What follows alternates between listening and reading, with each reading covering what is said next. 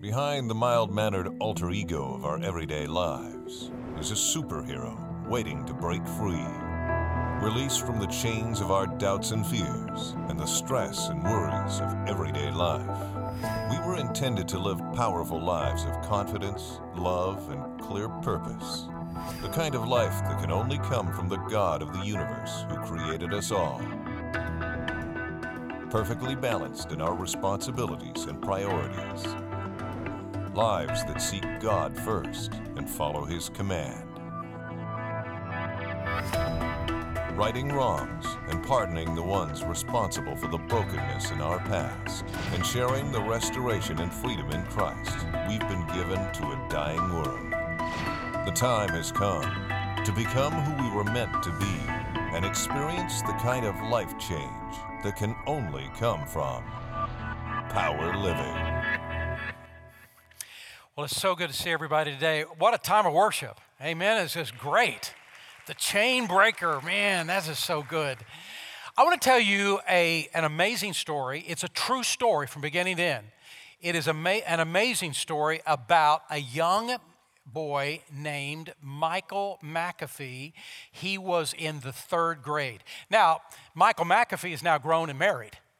But at the time of the story, Michael was in the third grade. And every Sunday, Sunday after Sunday came by, and he would always go come down front and he would kneel at the prayer altar and he would be kneeling there praying. And his dad asked him, Kevin asked him, uh, uh, after one service Sunday morning, he, he said, Michael, why do you keep going down and praying at the front? And Michael said to him, Because I have a deep burden. These were his words I have a deep burden in my heart for a, a boy in my class at school. And the boy's name was Tanner uh, Biagini. And he said, I just want Tanner to come to know Jesus as, as his Savior, and I'm just praying and asking God to help him. Well, Kevin was so touched by that that Kevin decided their whole family would now begin to pray for Tanner Biagini. And they were all praying for Tanner day after day. But then Kevin had an idea, and he said to, he said to Michael, What if our whole family sort of adopted the Biagini family. What if we, what if your mom and I got to know Tanner's mom and dad and sort of made their family a project in our life? How would you feel about that? Well, Michael was thrilled. And so they began to build a relationship with the Biaginis.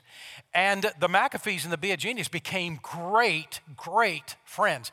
And over the course of just a few months, of all things, Tanner came to know Christ as his Savior, and Tanner's mother, Vicky, came to know Christ as her Lord and Savior, and I got the privilege of baptizing both of them.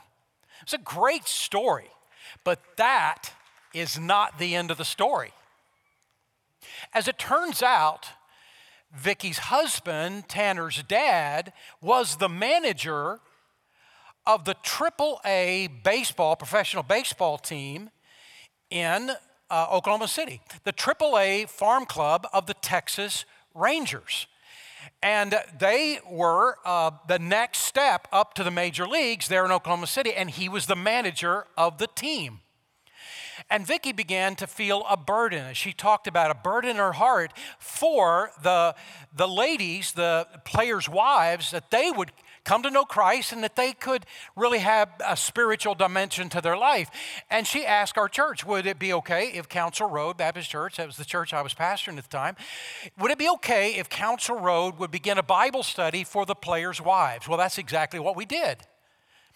And over the course of the next several months, what happened was is that two of the ladies, the wives, came to know Jesus Christ as their Savior. Almost all the wives, not all of them, but almost all of them, came to the Bible study, and many of now of these wives started attending Council Road Baptist Church, and they were bringing their husbands with them.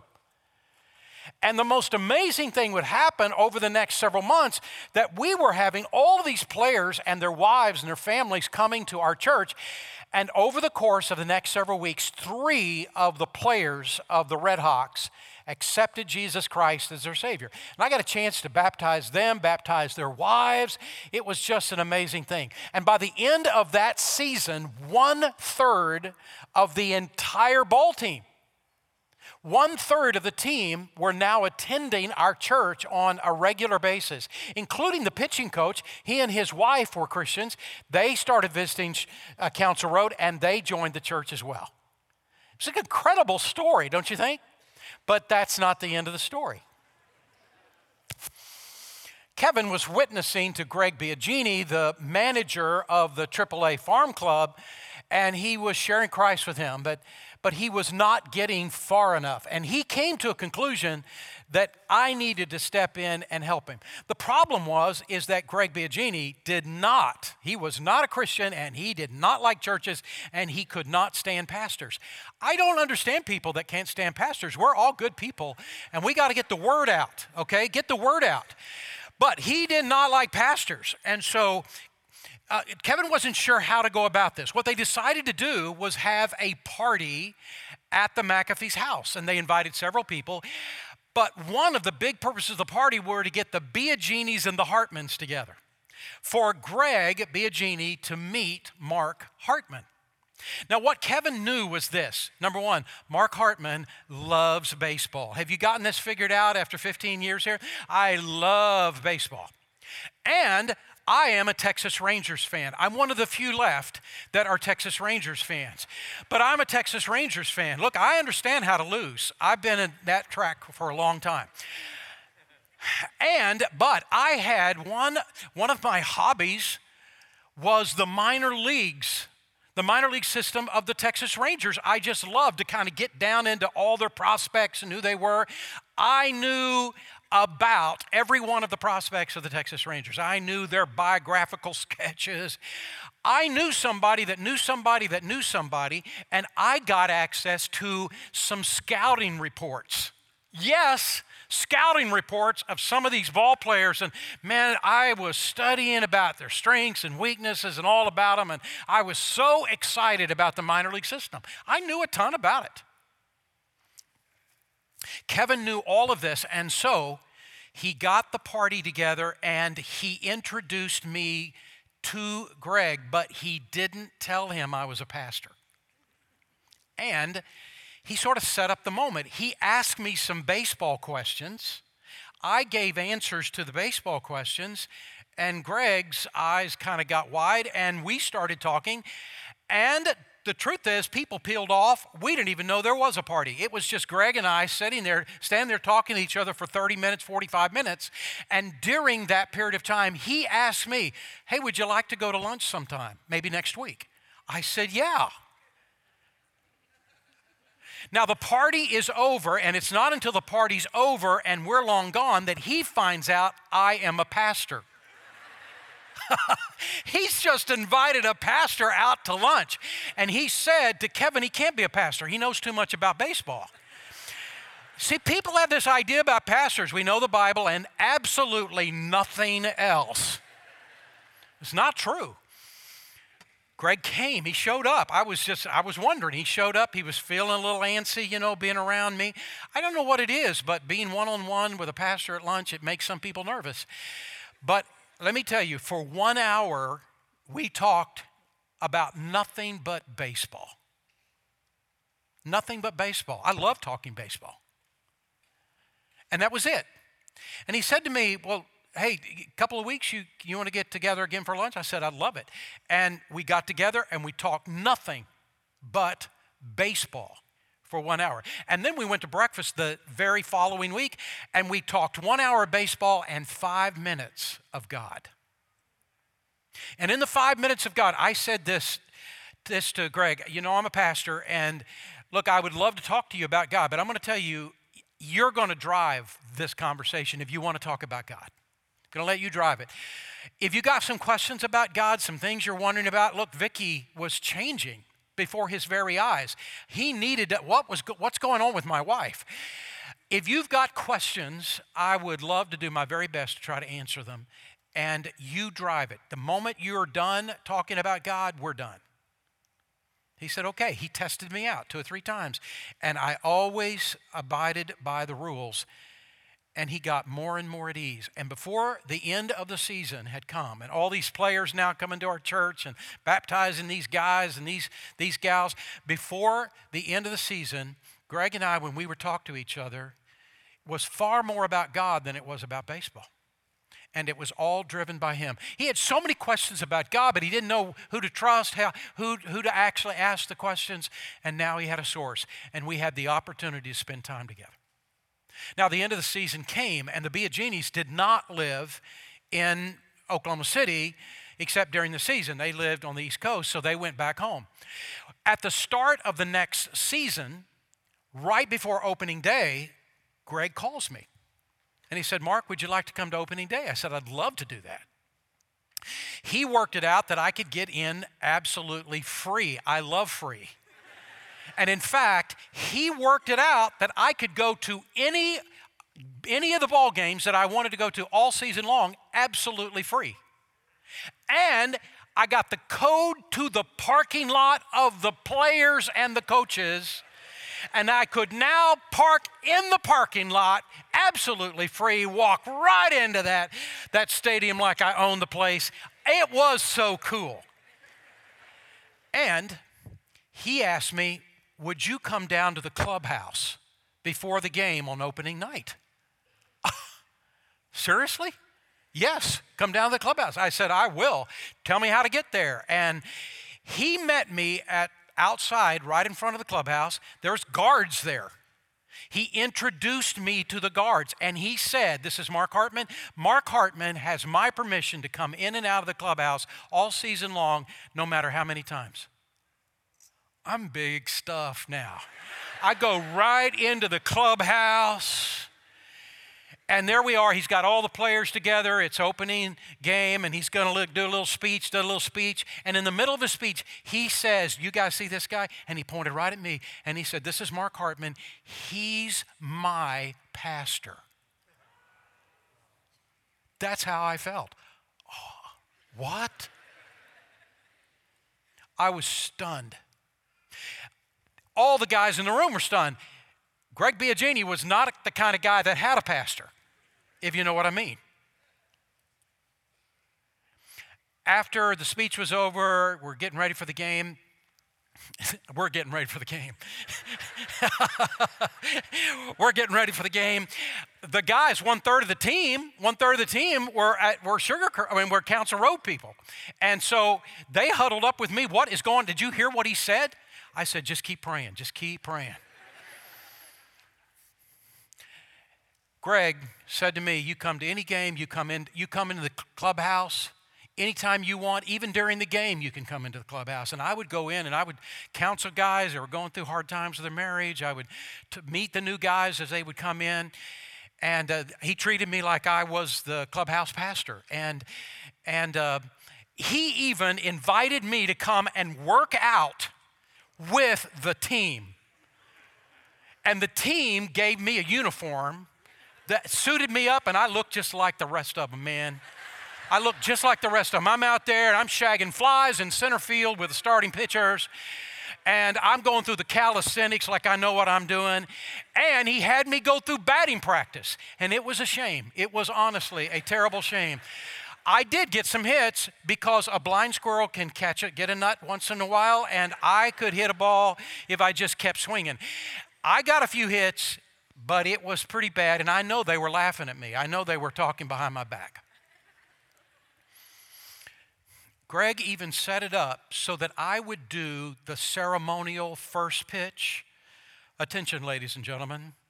At the mound is Mark Hartman throwing out the first pitch. I was like, I was in heaven. I had already died and gone to heaven, and this is what heaven would be like. God and baseball all together, this was heaven. But Greg was still lost. And he and I would spend time together this second season, just like we did the season before. And we talked about God so much. He had so many questions. And I shared uh, how to be saved with him and never ready. And now the season's almost over, and we're at breakfast. And we are talking a little bit of baseball, and I said, Greg, if you don't mind, I think I'm going to stop the conversation about baseball. There's something I want to talk to you about. I want to talk to you about giving your heart to Christ. And he looked me right in the eye and he said, Mark, I'm ready. We left the restaurant, went out to his truck, didn't eat breakfast, went out to his truck. And in the cab, I showed him how to be saved, and we prayed, and he accepted Jesus Christ as his Savior. It's one of the great moments. But that is not the end of the story. This story is going to go on and on and on, isn't it? Two years later, I'm here. I'm the pastor of Sugar Creek. And Greg calls me. And he says to me, Hey, I'm going to be in Houston at MD Anderson. Could we get together? And I said, Greg, what's, what's wrong? He had been diagnosed with cancer, and it was a fast working cancer. And he said, It's too late for me now, and I've only got a few weeks to live. So we met, we talked a couple of times about his salvation. Yes, he's saved, he committed his heart to Christ, he's growing as a Christian. We talked through all of that. And a few weeks later, Greg died. But when Greg died, he went to heaven. And all over, there are ball players that are saved and players' wives saved that are no longer ball players. And how did all this happen?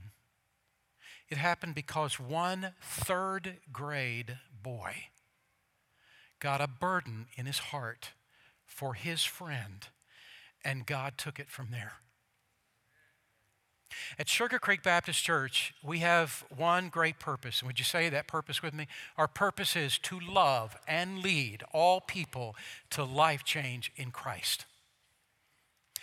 That purpose is not just for the church as a whole, corporately, it is also intended to be part of our purpose as a Christian, as a Christ follower. That part of our purpose is to be a part of giving ourselves away to touch the lives of others that they might come to know the same Lord and Savior you and I know. Now, some of that happens when we give money, we give to the tithe and offering and that sort of thing in missions, and some of that comes from that. But that was never intended to be all that is. It was intended that you and I open our mouths, that we give away our life, that we, we are a part of giving ourselves away, that others who don't know Christ could come to know Jesus Christ as their personal Lord and Savior. That's what God intended, and that's what I want to talk to you about today. We're in a series entitled Power Living. And it's a series in which we're talking about how we can know and experience the power of God in our life through living a balanced life, by the, the power of obe- obedience to God, where God intersects our life as we are really being obedient to Him. The power of pardoning others. And this morning I want to talk to you about the power of sharing Christ with someone else. The Bible says in, in 2 Timothy 1 7, he says, God has not given us the spirit of fear, but of power and of love and of self control. And we usually think of that as being sort of internal. How do I get more power from my life? How do I grow more in my life? How do I get stronger in my life? But part of that was intended how do I give myself away? How do, God, I want the power to see people's lives get changed and touched. I want to be a part of that. And part of power living is giving ourselves away. They're not just four elements about power living, it's all we have time for in the series. And this morning, I want to talk to you about the whole idea of sharing Christ with others. There's a passage of Scripture that, that is such a powerful passage. It is found in Romans chapter 9, verse 1. And listen to what he says. This is Paul preaching or speaking when he says this I speak the truth in Christ. I'm not lying. My conscience confirms it in the Holy Spirit. I have a great burden and an unceasing anguish in my heart. For I could wish that I myself were cursed and cut off from Christ for the sake of my brothers. This is an amazing, an amazing passage of Scripture. But the word I want you to grab hold of is the word burden. I have this great burden. How do you get a burden for someone who does not know Christ to become a Christ follower? How do you get a burden for others? Well, listen to what Paul says. I'm saying the truth in Christ. I'm not lying. My conscience confirms it. I have a great burden and unceasing anguish. Unceasing anguish for people to be saved. This is not casual. This is a deep obsession that he's describing. A burden is a deep motivation and hunger that is so strong that you're moved and you're grieved from within for a particular person to be saved. How long has it been? How long has it been since you cared about someone that you know that's lost? How long has it been? How long has it been since you shed tears? for someone who's going to hell. And you know them. There are some burden builders that can grow a sense of burden in our heart. Let's look at them. The first thing that must happen is that you need to get saved yourself. You need to get saved yourself. You see, the, the Bible talks about us having a time of examining ourselves. Examine yourselves to see if you're in the faith, is what the word says. Doesn't it make sense that you could never get a burden for someone who's lost if you're lost? If you if you have just gone through the motions but you really do not know Jesus Christ as your savior.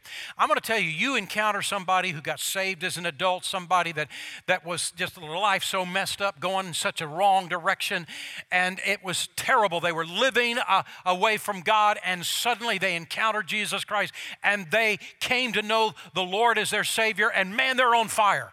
And their life has been changed change. They look back at their life. Wow, look at the difference that God's made in my life.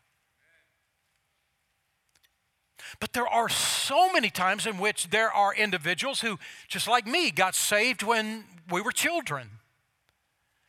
And and we don't have a drugs to Jesus story. And we, we, we did right things in our life and we were living right lives. And, and we grew up and, and we lived by certain principles of the Bible. And, and what happens sometimes is that we take for granted this Christianity in our life. And there's no sense of real deep passion in our life, really turning in our life.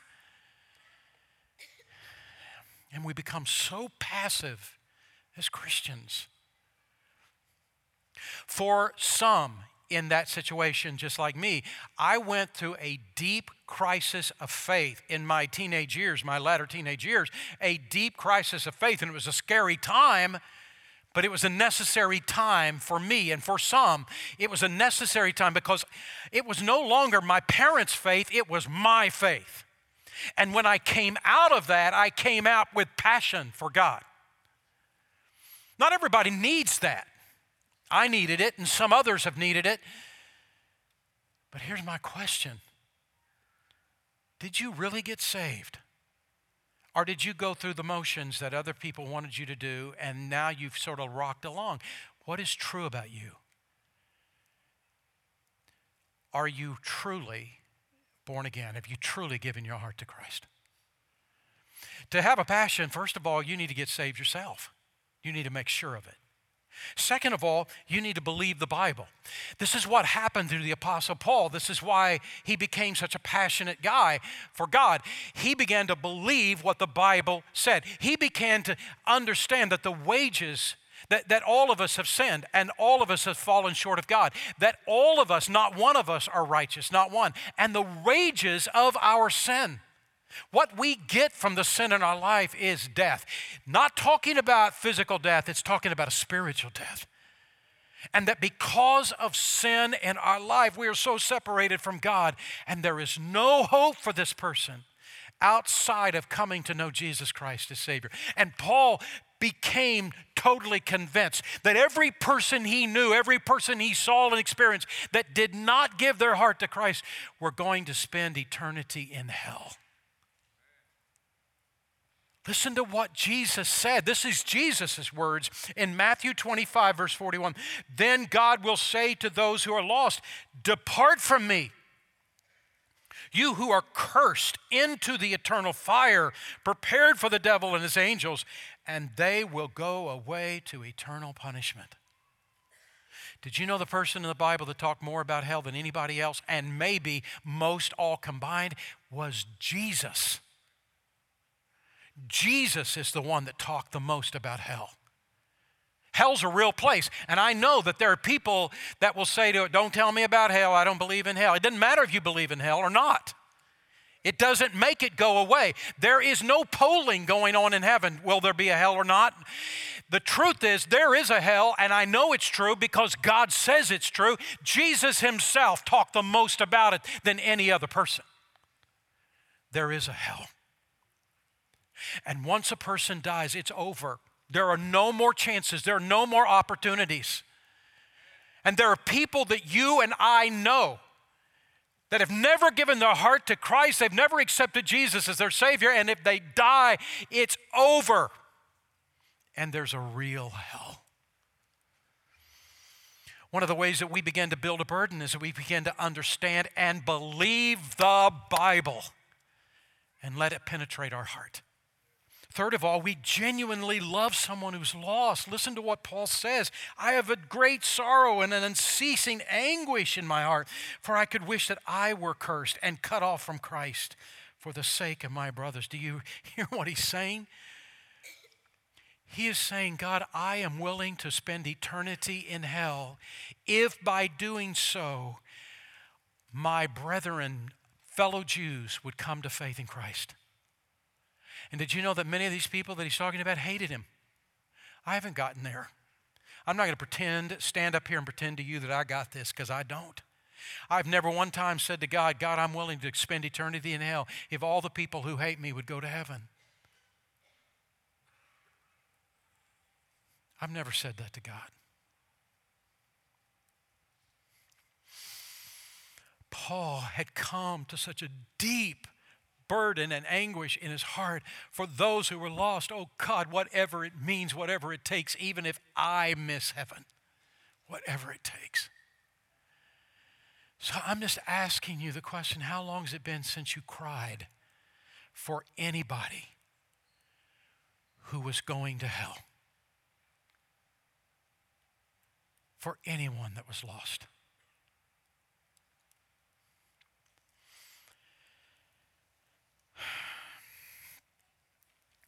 Genuinely loving someone and believing the Bible brings you to a place to say, Oh, my soul, please don't die.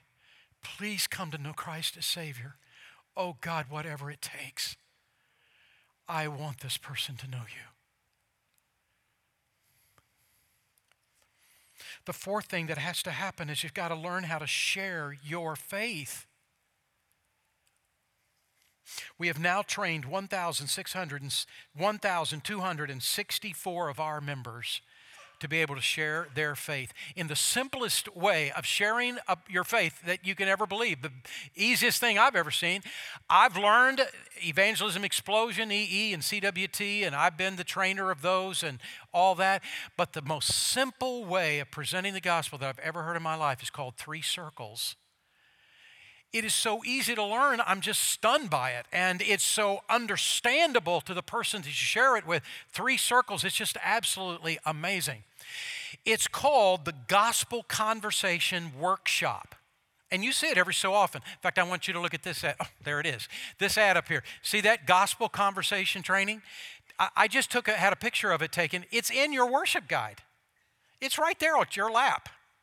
I just wanted you to know it was there so that you could recognize it. Gospel conversation training. It's this Saturday at 8:30 in the morning. And did you know that if you came, you would learn the three circles way of presenting the gospel be so easy, so simple, you'll be stunned. You can have the words. You can have the understanding and be able to share it with someone else. But there's another way, and that is by using a gospel tract. T R A C T, a gospel tract. It is a little pamphlet in which it presents the gospel. This is an example of one of them. It is the three circles in a gospel tract. I love this. This thing has just been printed. And it takes you through the training But you ought to go to the training because then after the training, you ought to get one of these. It is just absolutely fantastic. And you can help a person to understand how does a person get saved? Another one of the gospel tracts that I've used many times is this one. It's called Steps to Peace with God. This was a, a Billy Graham one, and it is just a, also a simple way of helping someone to understand. Did you know I have been trained in EE and CWT? I've trained I don't know how many hundreds of people, but the truth is, there's still times I love using a gospel track and just walk them through the track and then give the track to them. So, where do you get a gospel track? Well, right here is the next picture you, have you seen these things around? They're, they, they, they're materials boards and they've got all kinds of stuff on it. Look at the right side. There, those gospel tracts are. And they're all over this campus and they're sitting right there. And you can go and get one or two or however many you want and keep getting them. They're there every week. And you put a couple in your purse or in your wallet or in your glove compartment or something and use these.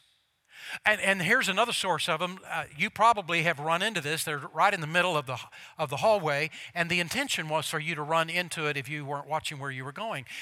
And so they're right there, the materials, and on that materials cube, wooden cube, there are these tracts. You can get them right when you leave here today and have one of those gospel tracts and walk through it with somebody. And when you give them, when, when you take them through, and you just give them the tract, and then come up here and get some more. You got to learn how to share your faith. You got to learn how to share your faith. You got to not be lazy and avail yourself. So let me just tell you this right here on the back of this communication card that, that the card guy is going to come up and introduce to us in a few minutes. On the back of this is uh, one of them that says, I will learn to share my faith by attending the gospel conversation training this Saturday, right there. And it, hundreds, we want hundreds of you there this Saturday morning learning how to share your faith. The next one is this have a sense of urgency demonstrated by boldness. Every human being has this lifetime. And when this lifetime is over, the opportunities are gone. This lifetime. And we don't know how long this lifetime will last. We don't know. Is there going to be a car accident? Is something going to happen that we're not ready for? And there needs to be an urgency and a boldness. Listen to what the Bible says in Psalm 119, 46. I will speak of your testimonies before kings, and I will not be ashamed. Boldness. Romans 1:16 I am not ashamed of the gospel because it is the power of God for the salvation of everyone who believes.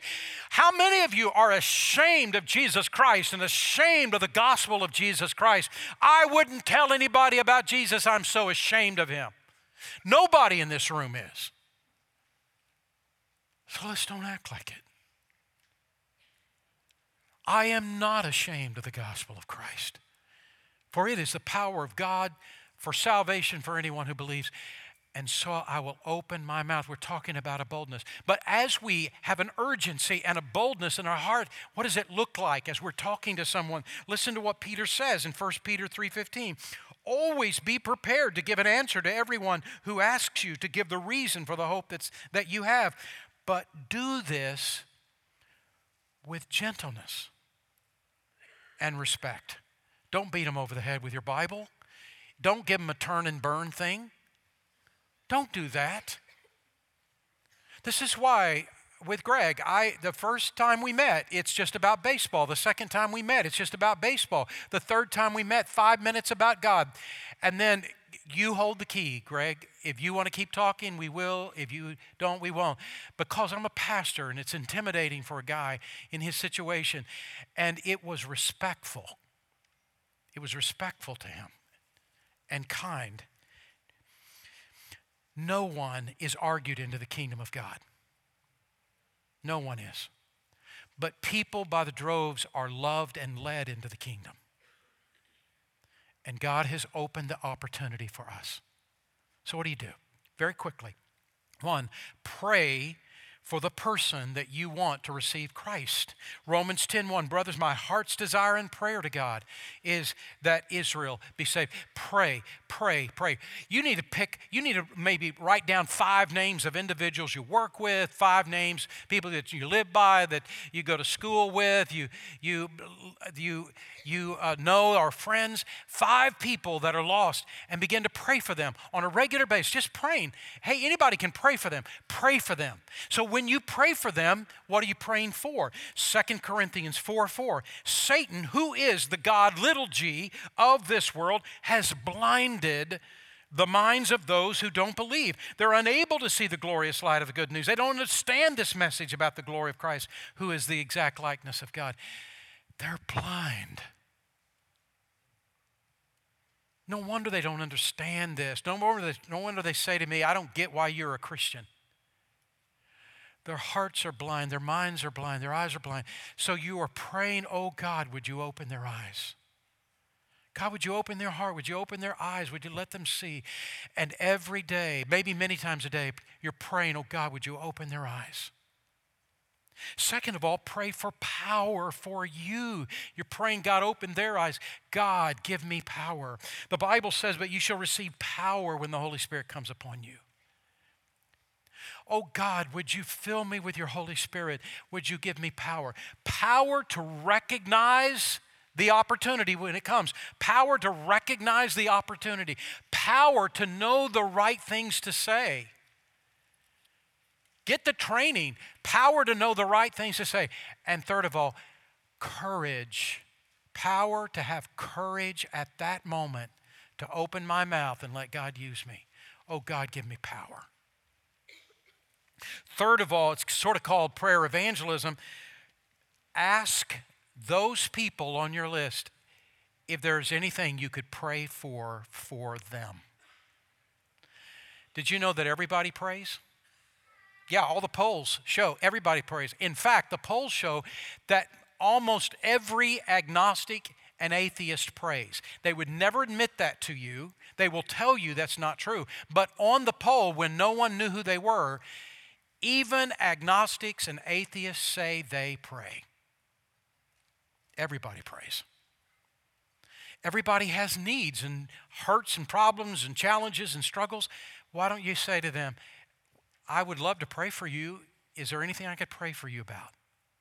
And, oh, I don't need your prayers. I'm an agnostic. I'm an atheist. That's okay. I'll pray for you. Is there anything I could pray for you? Because I do know God and then pray. And you know what? You'll give God an opportunity to intersect their life, to maybe move in their life in an unexpected, miraculous way. And God may use that very thing in their life to open their eyes to Him. Have you noticed all three things I've mentioned is prayer? Praying for them, praying for you, and now praying for some particular need in their life. The fourth thing is this look for the opportunity to share Christ verbally. I know, I've heard at least, of a wallpaper hanger and a wall decorator, hanger guy in Southern California, the Los Angeles area. He is so good, he does all of the big homes, all of the expensive homes. And when he's finished, here's what he said when he's done doing all the work on those walls, he then hands them a bill and says to them, Now you have seen what I do on the side. But my greatest job, could I take five minutes and share with you my greatest job? And he gives them their tes- his testimony. Five minutes is all he takes, and he tells them what Jesus Christ has meant to his life. I know of an optometrist who worked in the four spiritual laws with the eye test. You know, A, B, C, D, worked in the four spiritual laws. These two guys own their own business, they can do whatever they please. Maybe you don't. And maybe there's some limitations. I know of a member of this church that last Christmas that this couple wanted to be a witness to those people that they work with. And so they created a Christmas card in which they shared their story of what God had met in their life this past year. Look, at Christmas, everybody is thinking about Jesus, little baby Jesus in a manger, and all that kind of stuff. But use this moment to be able to share a bigger picture of God at work in their life. It's just a creative way of sharing their faith. You can do this. Open up your heart to sharing your faith with others. And here's the last thing keep living the life. Have you noticed in this, in this culture of ours, this crazy, angry culture, everybody's mad. Literally, everybody in America is mad at something, at each other, at something. Everybody's mad. And half of the articles you read anywhere have outrage in the title or somewhere in the first three sentences. Outrage this, outrage that. Uh, it's just crazy. We have become a crazy, nutty society of angry people. And we got people that are feeding us with anger, constant anger in, in every direction. And I'm going to tell you, in some of these respects, these people are manipulating. And I got I just decided I was sick and tired of the manipulation. And I divorced myself from some of the outlets I am not interested anymore. I don't want to live the rest of my life angry at the next thing you want me to be mad about. We are to be a different kind of people. We're to live in a different way. And listen to what Philippians 2:14 says. Do all that has to be done without complaining or arguing or being mad. I added that to there, but I think it means it. And you will shine in the world like bright stars as you offer it the word of life. People are watching your life. Let your life shine in the middle of such a dark place. Howard Hendricks was on a plane. This is my last story, and I'm done. Was on a plane, American Airlines plane, going across country, and he said that the guy who was sitting directly in front of him was drunk. He had been drinking, obviously, at the airport. Now he was on the plane and he was ordering drinks. And he said this guy was just flat drunk. And he was becoming a jerk. He was becoming a real nuisance and a problem. But he said that the flight attendant was just masterful and she, she worked with that, worked with this guy, settled him all down, just get him to the destination and get him off the plane. And she was amazing.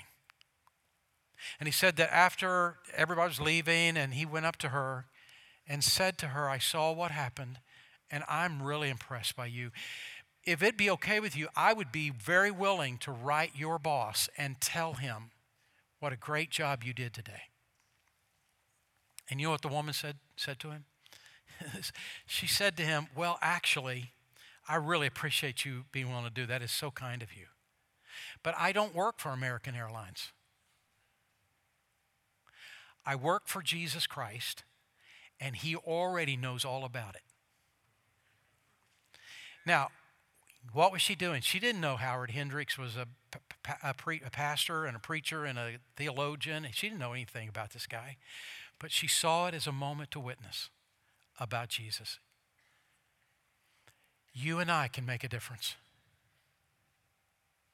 Let's stop living passive lives and stop making excuses for saying nothing and open our mouths and let God use us. Let's pray.